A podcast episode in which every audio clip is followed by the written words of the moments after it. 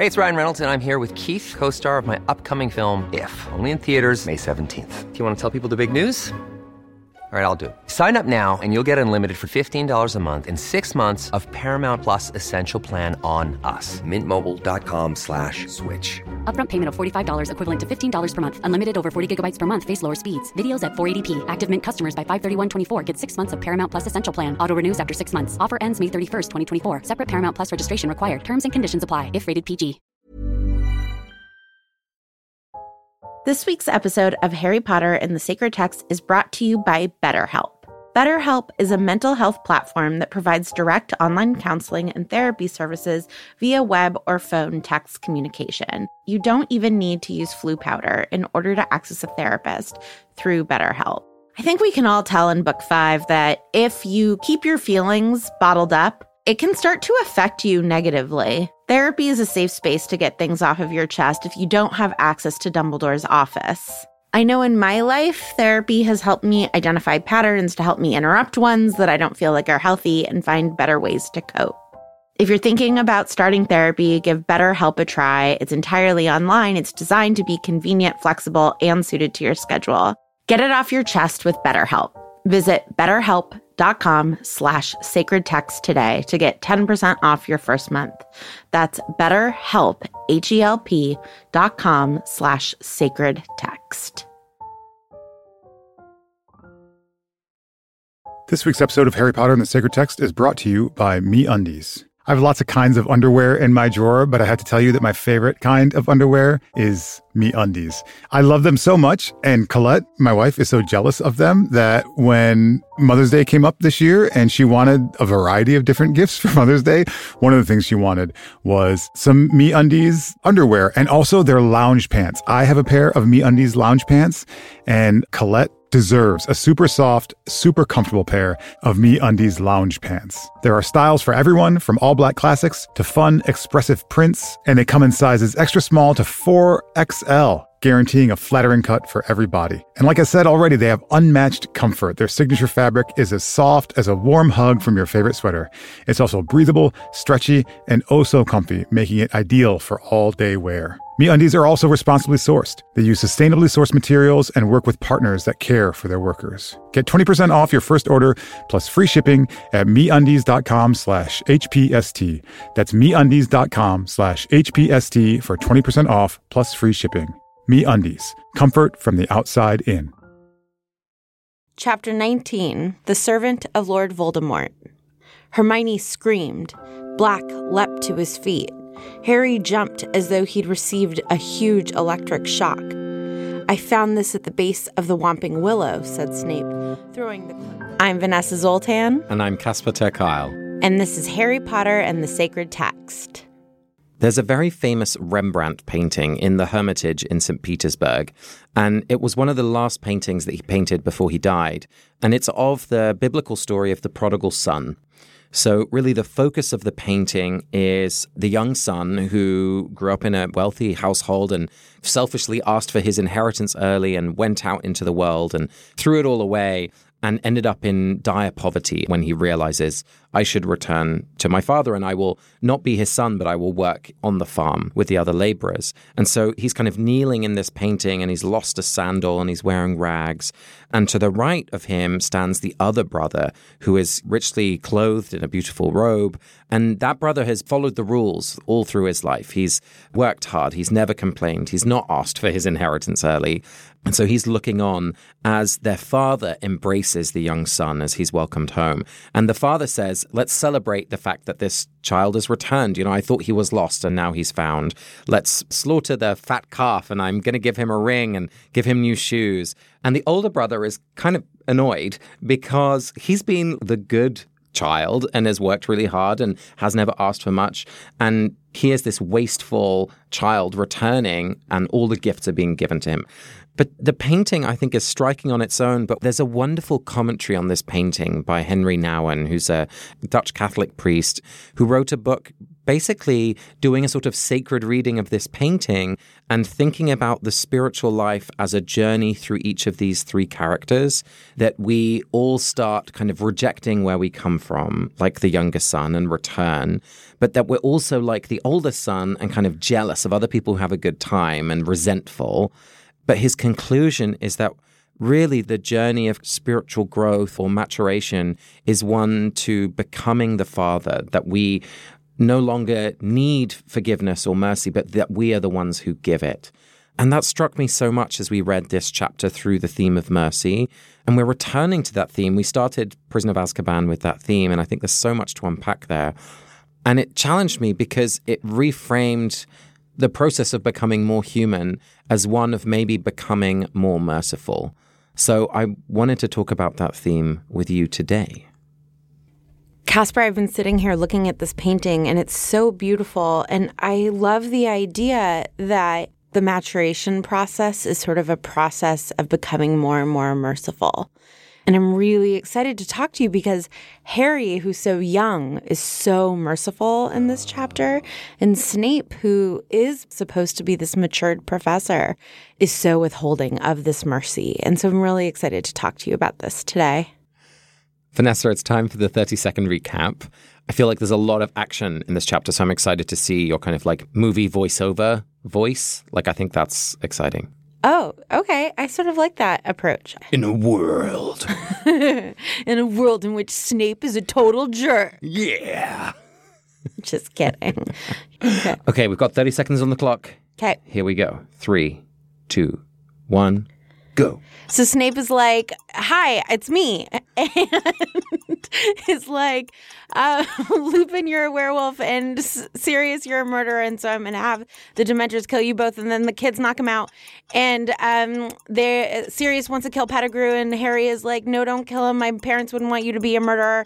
And they're like, "Okay, we're gonna go out, and we're gonna turn in Peter Pettigrew, and everything is gonna be okay." And Harry, will you live with me? And he's like, "Yes, of course." And th- it's ends sort of happy. Pretty good. Thank you. Yeah. Casper, are you ready to fill in all the blanks that I no doubt left in? Sure thing. On your mark, get set, go. In a world where you've been living as a rat for the last 12 years, and you're caught by your old best friends who you used to look up to, and your new owner thinks you're really a rat, but you're actually a man. Now comes the time when you transform. And um, so Peter Pettigrew becomes a man again, and um, Harry really believes Sirius, and he's like, "Oh my god, I believe you." And Pettigrew's like, "No, someone help me! No, no, no!" And then yeah, Harry saves him, and like they float Sirius, um, no, they float Snape down the corridor, and everyone comes out, and but it's a full moon. You kept that shtick going for a while. That was impressive.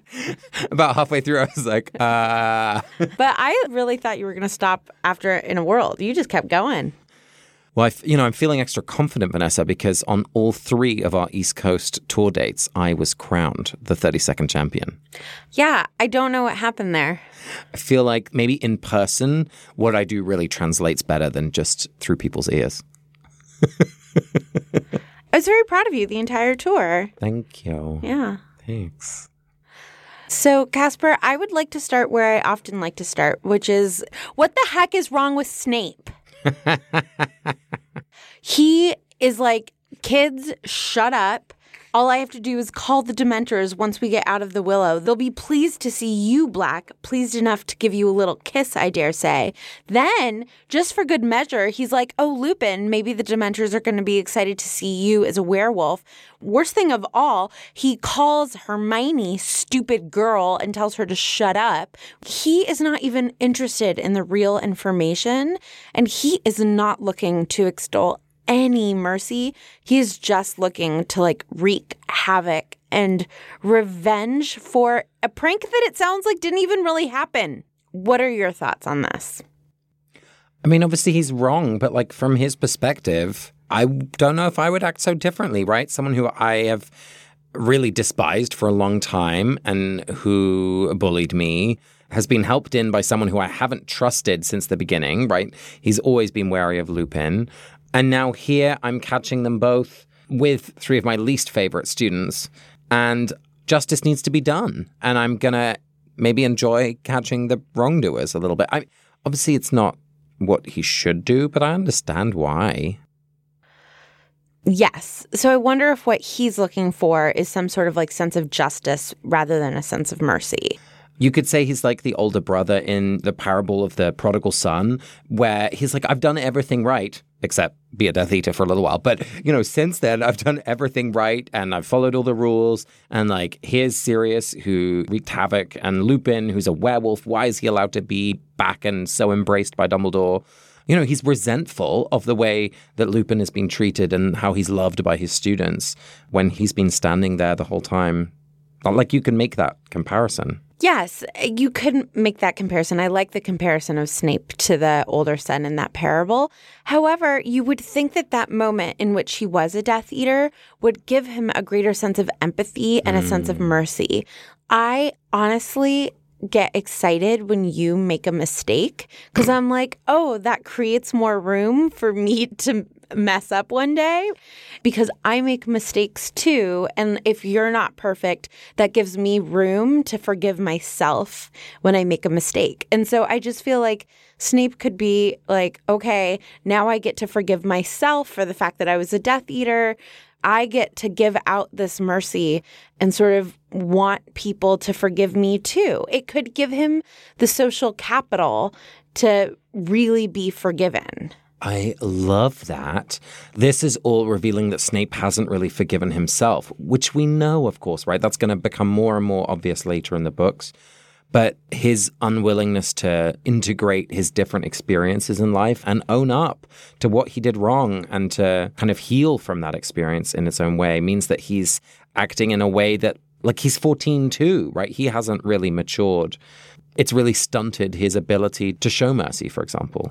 I'm not defending Snape, but I do wonder to what extent the fact that he has to remain this possible double agent keeps him from integrating all of his different identities. Yes. Because something that our mentor, Stephanie Paulsell, has said is that the best way to live your life is as if it is all one life. You don't have a work self and a personal self, but you have a self that you're comfortable with, that you feel as though you can bring to any space. And Snape, to some extent, isn't afforded that opportunity because he has to be able to maintain this like Death Eater undercover bit. But I still just think that this would be an amazing opportunity for him to solidify his Hogwarts identity a little bit, to make room for him to forgive himself and, you know, bestow some mercy upon himself particularly because everybody in this room is really dealing with the ways that they have betrayed Lily and James. And Snape is someone who has betrayed Lily and is spending his entire life trying to make up for it. This could be an opportunity for him to like bond with these other people. Oh my God, I have so many thoughts. Okay, so one, it's really interesting this idea that Snape is being kept in this dual identity that he can't integrate in the way that you said by Dumbledore. And I think if we want to go with the like queer Dumbledore story, there's someone who is living two lives, who is now making Snape live two lives. You know, at the very top of this pyramid, there's someone who's living a divided life. So I think that's a really interesting thought. That is really interesting. We tend to like impose our own problems upon right. somebody else, even inadvertently, just because it's the way we see the world. Exactly. It's like, oh, we all have to live double lives. Go ahead, Snape. Exactly. Exactly. And then secondly, I love this idea that everyone in that room room is dealing with Lily and James and how they've betrayed them. And I think we've been using this word mercy and forgiveness kind of interchangeably. And what you've helped me think of is that I think we can forgive ourselves, but mercy can only be bestowed by others, maybe. And so everyone in that room feels like they've failed Lily and James, but there's no one who can grant mercy except for Harry. And that's what he's going to do in this chapter, but to the most unlikely recipient. I love the idea that forgiveness is something we can do to ourselves, but mercy is an external relational thing. And that to some extent, you need the right people to literally be alive in order to be granted mercy. Sometimes mercy cannot be granted just because the chips have fallen and these people are no longer accessible to us. Except I also love the idea that Harry, to a large extent, has suffered just as much as Lily and James. And so he can bestow mercy on their behalf. Yeah, because later in the chapter, you know, when he is merciful to Pettigrew, Sirius says, You're the only one who is allowed to do that. It seems like Harry has some authority to grant mercy. Absolutely. Sirius, at minimum, gives him that authority. I just also love the idea theologically that ghosts can't grant mercy. And I think the reason that I like that is that something in a lot of God based forgiveness theology that bothers me is that it doesn't account for people who have just suffered until they have died. A lot of theology sort of skirts around those things by saying God works in mysterious ways. Those people are in heaven now, they're better off. And that is the theological move that keeps me an atheist. And I'm just trying to parse out how I feel about the fact that Harry is allowed to grant mercy. And I think that it's it's a lesser mercy that Harry can grant than the mercy that would have been accessible to Lily forgiving Snape. And by forgiving Snape, granting full mercy upon Snape. So I think this is the bit that we always talk about because I think this is where we land differently in terms of how we think about what God might be. I was thinking about mercy, especially this morning through, you know, in Islam, like mercy is one of the most important words. And there's this beautiful tradition of reciting the 99 names of God. And so many are to do with mercy. It's God, the all merciful, the most merciful, the compassionate, the loving, the bestower. So I think, especially for Muslims, like you can nearly equate God with mercy itself. And that is really appealing to me in the sense that in the situation that you described, where the people who have suffered and who have been victims are not there to grant mercy, that I don't know, in some way, like what we call God might be a kind of break in that chain of suffering that offers mercy so that we don't have to continue that cycle of, of violence or of that that's the thing that counterbalances that cycle. Yeah, and I think that this is where my Jewish upbringing really comes to the fore because in Judaism the only way to get mercy is through action. There's the famous idea of tikkun olam, which is the idea to heal the world. And it's a story in the Talmud that the world gets broken into, um, you know, infinite pieces and that it's each of our responsibilities to try to mend those pieces and that there are a lot of ways to mend those pieces. In fact, by falling in love with somebody and yeah, by falling in love with somebody, you help heal the world. And that through acts of mercy, you help heal the world. And uh, the idea is that even just by marrying someone, you're helping to heal them because you're bringing them a benevolent listener and partner. Ideally. in theory. so I think that, you know, this is just my Judaism presenting itself in terms of how I look at mercy, that mercy is only granted through action. And we see, I mean, Harriet's sort of a Jew in this moment, right? He's like, I don't know whether or not God is going to forgive you all. That's not up to me. But Peter Pettigrew, I will act mercifully. But what's so interesting is that Harry sees himself as bestowing mercy upon Lupin and Sirius. Yes, it's not actually about Peter because he says James wouldn't want you to become murderers. That's such an interesting idea for me. But I love that idea because by granting mercy to one person, you're actually granting mercy to everyone. Oh. Right? He is saying, I'm trying to live up to my mother's and father's memories. And he would want to absolve you, Sirius. He would want to grant mercy upon you. And so don't become the murderer that you yes. never were. Yes. And by Harry bestowing that mercy upon Sirius, mercy is bestowed upon Pettigrew. And I think that one of the big lessons that I have learned throughout doing this podcast is that one intention moves the same thing on and on in this iterative way. I mean, Dumbledore having to live a double life means that right. he's making Snape live a double life. Harry really believing that James would entirely grant mercy upon Lupin and Sirius creates mercy for Pettigrew, right? Like whatever intention we bring to a situation, I think just becomes a snowball. And so it invigorates me to really try to bring good intentions to things because those intentions just grow exponentially. Yeah, just like hurt people hurt people. And I think you said this in the first chapter that mercy begets mercy. That's so true. But you know me, I forget things I say and then I have to learn them 800 times before I learn them. I think we're all in the same boat. Hey, I'm Ryan Reynolds. Recently, I asked Mint Mobile's legal team if big wireless companies are allowed to raise prices due to inflation. They said yes. And then when I asked if raising prices technically violates those onerous two year contracts, they said, What the f are you talking about, you insane Hollywood ass? F- So to recap, we're cutting the price of Mint Unlimited from $30 a month to just $15 a month. Give it a try at mintmobile.com slash switch. $45 upfront for three months plus taxes and fees. Promo for new customers for limited time. Unlimited more than 40 gigabytes per month. Slows. Full terms at mintmobile.com. This week's episode of Harry Potter and the Sacred Text is brought to you by Redfin. Let's say for some reason you can't get back to Grimmauld Place, so you need to find a new home. If you're like me, you would go to Redfin. Redfin updates their listings every two minutes and sends you personalized recommendations, so finding the home that's perfect for you has never been easier. If you see something you like, just book a tour straight from the app. And when you're ready to buy, an experienced local Redfin agent can guide you through the whole process.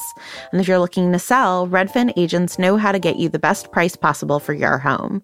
That's because they sell twice as many homes as other agents. With a listing fee as low as 1%, Redfin's fees are half of what others often charge, which means you'll have more money to put toward your next home. They even have a function where Trelawney will tell you whether or not she can see you in this house. Redfin. It's how Molly found the burrow. Download the Redfin app to get started.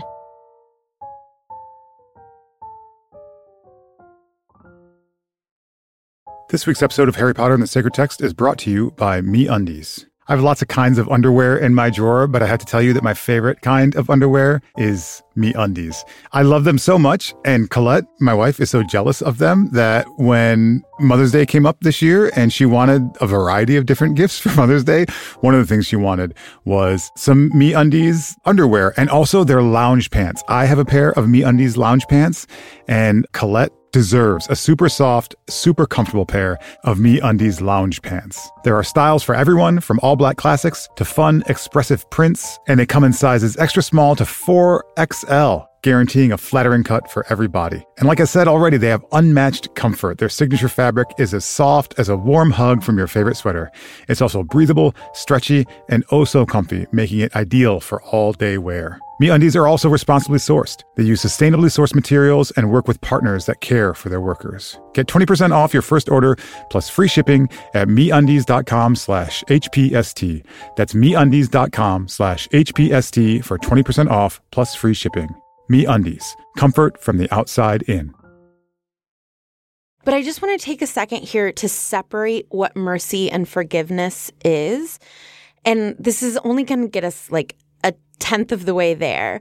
But I think what Harry is imagining in granting mercy to Pettigrew, Sirius, and Lupin in this entangled way is that James would say to Sirius, There's nothing to forgive, hmm. right? That you've done nothing wrong. You made a strategic error out of wanting to protect us. And so I grant mercy upon you.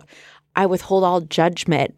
There's no act of retribution that I desire or that I will do. There's no resentment. There's like no residual negativity. There's just gratitude for your good intentions. That doesn't take us the whole way there between the difference between forgiveness and mercy because I think often we grant mercy when there is an action to forgive, a sort of sin to forgive.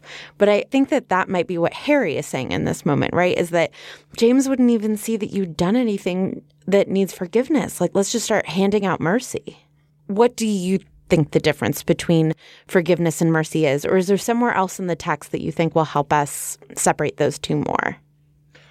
It's such an interesting question. And I think, you know, a place where we see forgiveness is for so many years, Lupin had thought Sirius was the spy who killed everyone and who shared the secret of where the Potters were. And we've seen that in the previous chapter that Lupin's like, oh my God, I'm so sorry, and very quickly realizes what he's done. But we also in this chapter learn that Sirius thought that Lupin was the spy. That's why he asked Pettigrew to be the secret keeper. And there's this beautiful moment where they both realize that they suspected each other. And again, there's this very quick moment of forgiveness. Lupin says, Will you forgive me? And yes, yeah, I will.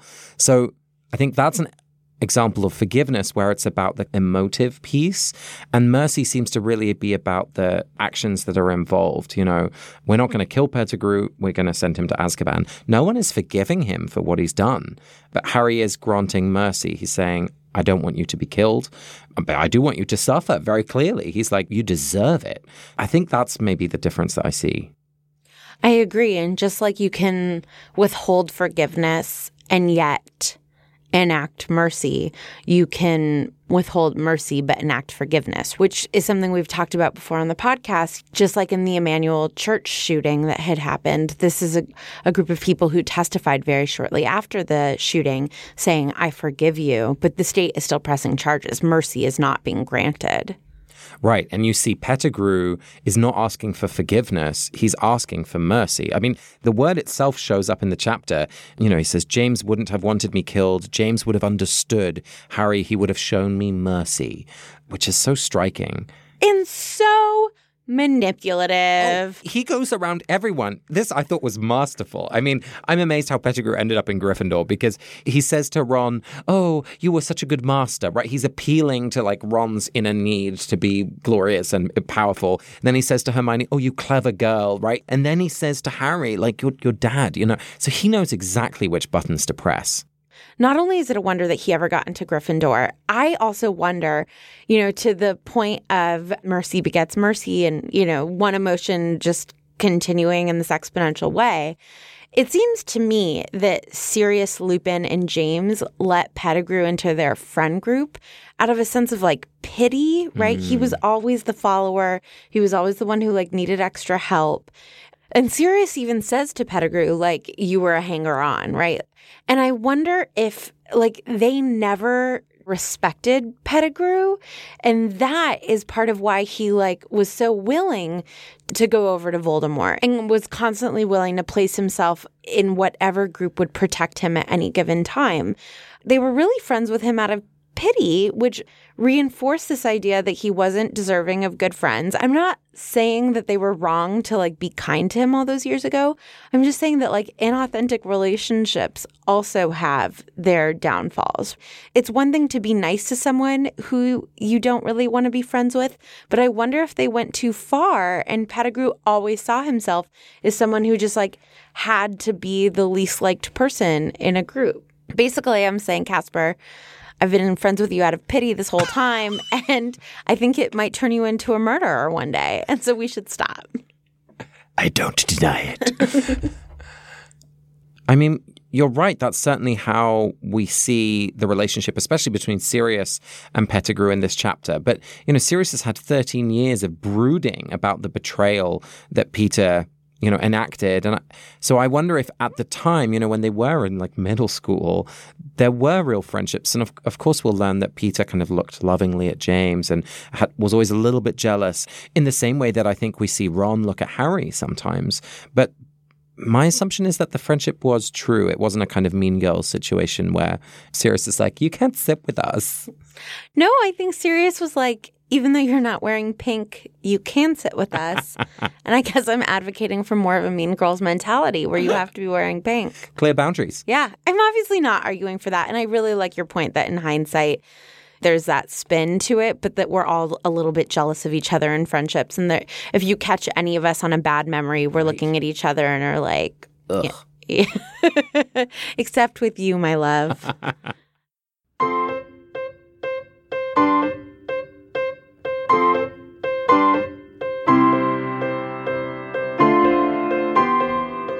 Vanessa, it's time for our spiritual practice. And this week we're doing Lectio Divina. Ooh. Um, and I need your help in finding the sentence. So mm. I'm going to give you the pages in my UK paperback copy of this book, A Prisoner of Azkaban. This chapter 19 starts at page 263 and goes to 276. Can you give me a number in between those two? 275. Ooh. Okay, so we're looking at the back end.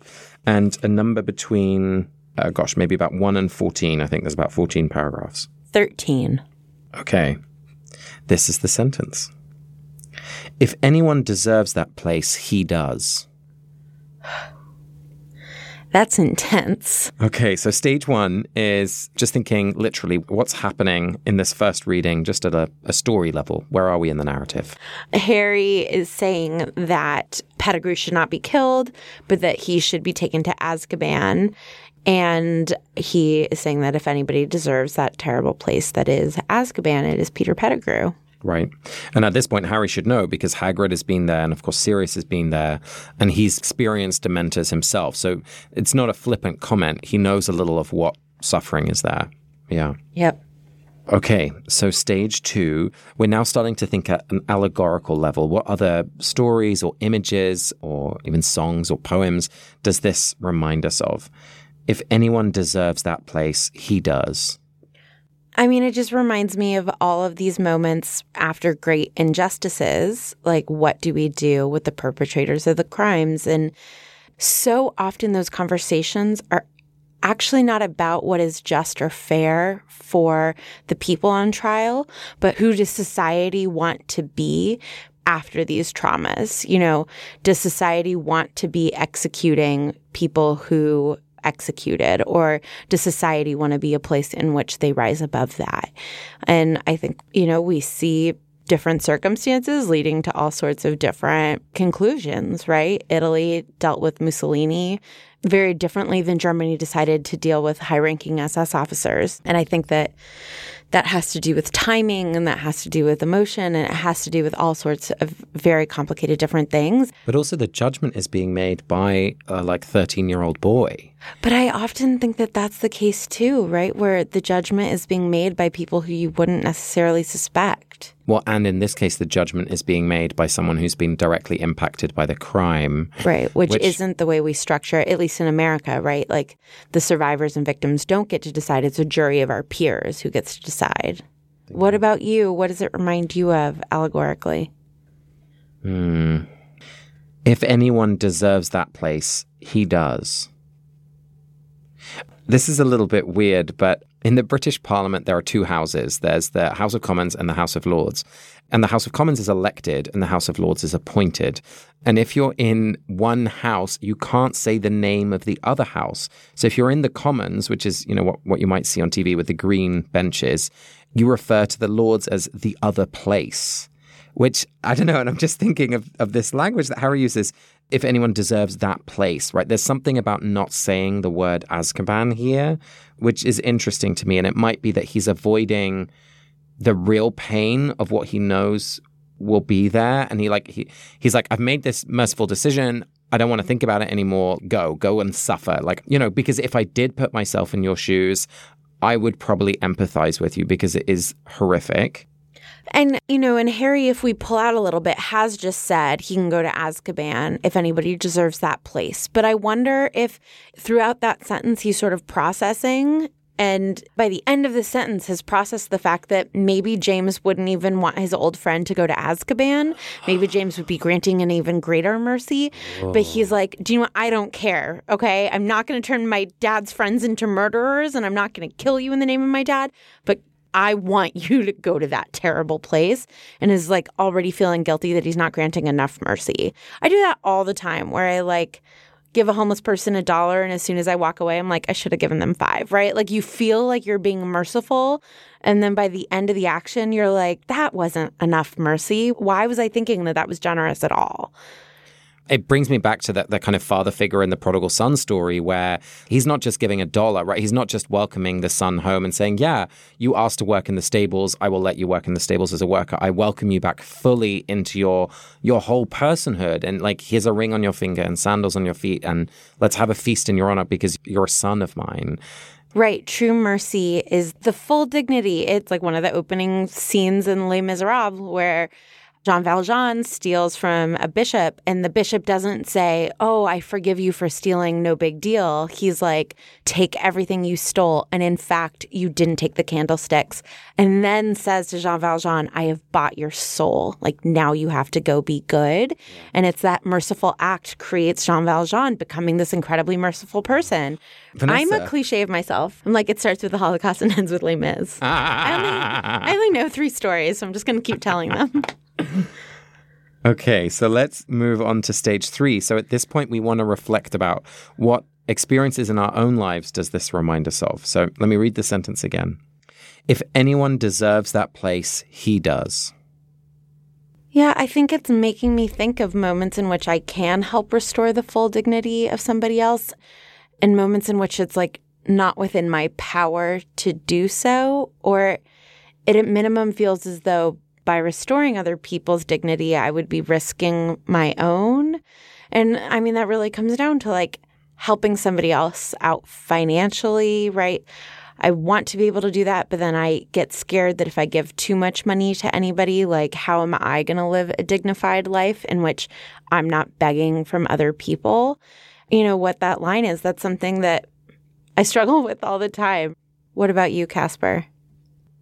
The thing that it reminds me of is we've read it in a generous way that Harry's being merciful, but this is, can also be really spiteful, you know, that there's a real nasty edge to this sentence. And I think it reminds me of times when I feel kind of vindictive. Maybe you know, this is still pretty much in the moment of Harry finding out that Pettigrew is responsible, right? All of the the fear and the hate that Harry has been directing at Sirius throughout this whole book, throughout this whole academic year, he's now zeroing in on Pettigrew. I know that it takes me a couple of days to like calm down after I've been really annoyed by something or I've been wounded. And I think Harry is definitely acting from that place of being hurt. And so it's reminding me of, you know, I was reading some comments on Facebook today. Someone didn't realize they were writing about me, and I was really offended by what they said. And I, I just wanted to like let them have it, you know, and just be like, oh, you didn't know I could see this, but meh, meh, meh, meh, meh. So I get that impulse. Well, and I'm completely selfish in those moments. I feel like I call you or Ariana to process it. And I'm like, I can send this email, right? And you're like, no. And then two days later, I'm in that place. So why do I even put that on you guys? And why don't I just wait two days? But I think so often we can't do that, right? I'm kind of surprised. In the previous chapter, Harry was saying, you know, Sirius deserves worse than Azkaban. He deserves to die. I want to kill him. And he really goes for it, right? He's got the wand at his face. And yet in this chapter, it's reversed. And he's saying, you know, Pettigrew shouldn't die. We should be merciful. He should go to Azkaban. And I wonder if that has to do with the fact that Harry couldn't kill Sirius, right? He tried. His mind wanted to, but his body wouldn't let him in some way. I just think that's really interesting. So the final stage of Lectio is when we try and ask, what has the text invited us to do? Traditionally, it would be, you know, what is God saying through this text? So I'll read it one last time. If anyone deserves that place, he does. I mean, I just can't help think about the fact that Harry is right to want to lock up Pettigrew because Pettigrew gets freed, which is what allows Voldemort to rise again. Mm. And I'm not sure I know what to do with that, right? It's like mercy has a time and a place, and sometimes we have to contain things in order to prevent evil from begetting evil, right? And I know this is really abstract, but like I feel called to think through justice more. I think the brilliant moment in that scene in Les Mis is that the priest then says to Jean Valjean, I've bought your soul. He doesn't say, like, okay, stealing isn't a problem, like, go next door, keep stealing. And so I'm not sure what to do with it. I just I feel called to think through mercy even more. Maybe just like we can just keep thinking through the theme of mercy every like two chapters. Cuz I super haven't figured it out. What about you, Casper? What do you feel called to? One piece of the puzzle that I feel like we haven't really understood fully is Peter's full story, right? We get glimpses of him from other people's perspective, but he's still kind of a 2D character, right? It's pretty flat. I, I, guess, I mean, I feel like this happens every time we do Lectio, but I feel called to learn more about people's stories before I judge them. Yeah, so maybe that person on Facebook had a legitimate reason before that. They infuriated me. Probably not, though. Probably not. I agree. this week's episode of Harry Potter and the Sacred Text is brought to you by Redfin. Let's say for some reason you can't get back to Grimmauld Place, so you need to find a new home. If you're like me, you would go to Redfin. Redfin updates their listings every two minutes and sends you personalized recommendations, so finding the home that's perfect for you has never been easier. If you see something you like, just book a tour straight from the app. And when you're ready to buy, an experienced local Redfin agent can guide you through the whole process.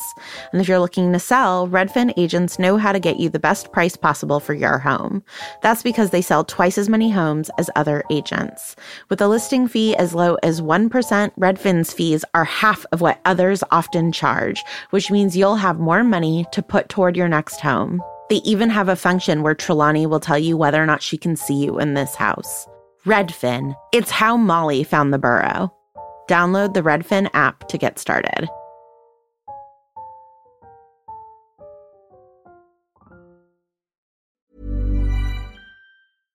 Imagine the softest sheets you've ever felt. Now imagine them getting even softer over time. That's what you'll feel with Bowl and Branch's organic cotton sheets. In a recent customer survey, 96% replied that Bowl and Branch sheets get softer with every wash. Start getting your best night's sleep in these sheets that get softer and softer for years to come. Try their sheets with a 30-night guarantee. Plus, get 15% off your first order at bowlandbranch.com. Code BUTTERY. Exclusions apply. See site for details.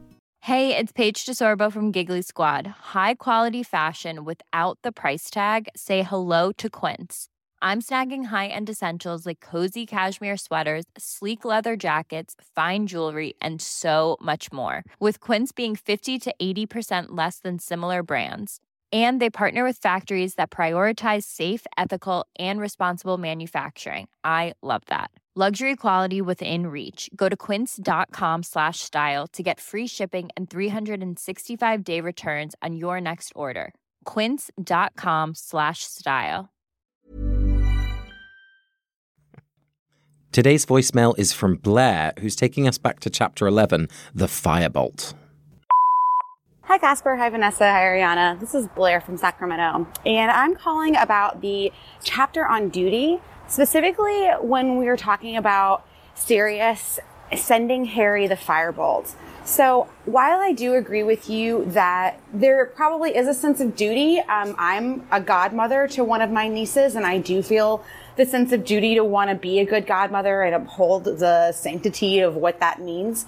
However, I absolutely think that Sirius loves Harry because we can't forget that Harry was a year old when Voldemort killed his parents.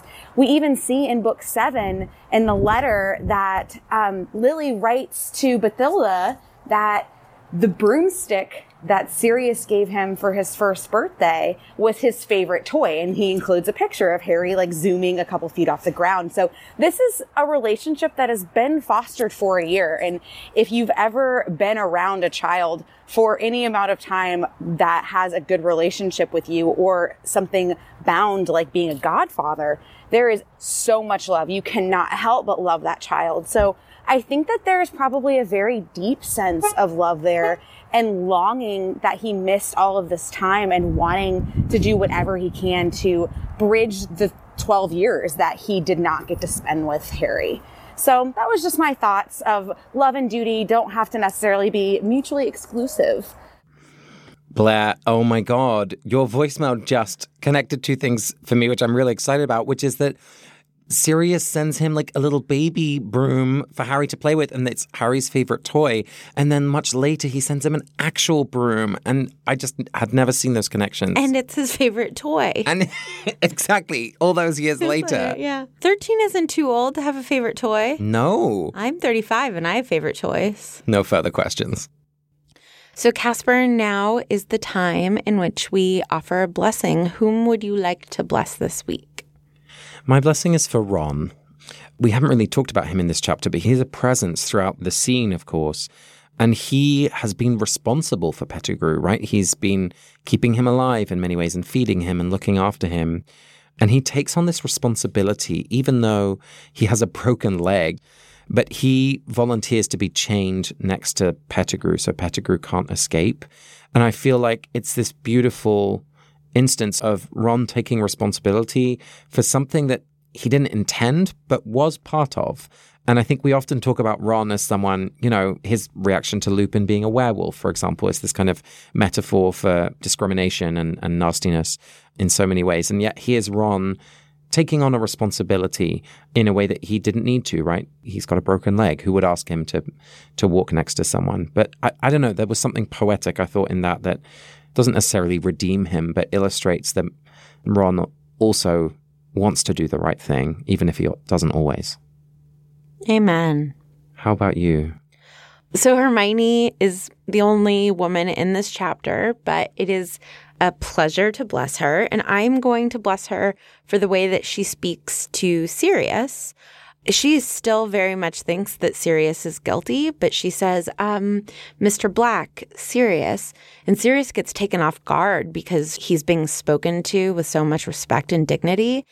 And as we're trying to figure out this idea between granting mercy on someone but wanting to prevent them from maybe continuing negative actions the way that we see Pettigrew do, I think that Hermione points us in one good direction, which is that even if we can't, for whatever reason, grant someone mercy, that doesn't mean that we can't treat them with dignity.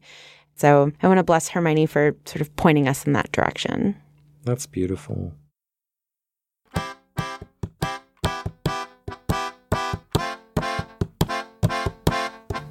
You've been listening to Harry Potter and the Sacred Text. Remember to join Vanessa and Ariana in Chicago and follow us on Twitter, Instagram, Tumblr, and Facebook, or leave us a review on iTunes. We'd love to hear from you in a voicemail. Please send us a blessing for one of the characters that you have. And we'll see you next week when we read chapter 20 The Dementor's Kiss Through the Theme of Justice. This episode was produced by Ariana Nedelman, Casper ter Kuile, and me, Vanessa Zoltan. Our music is by Ivan Paisau and Nick Bull, and we are part of the Panoply Network. You can find ours and other great shows on panoply.fm. This week's voicemail is thanks to Blair, and we would also like to thank Rebecca and Charlie Ledley and Stephanie Paulsell. Bye.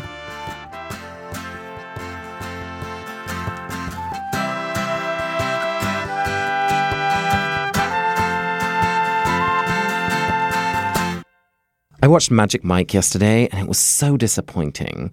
Oh, I disagree. It was such a bad movie. oh my God, you're crazy. No, uh, Magic Mike 2 apparently is supposed to be good, but Magic Mike was bad. No, you're both of them are brilliant films.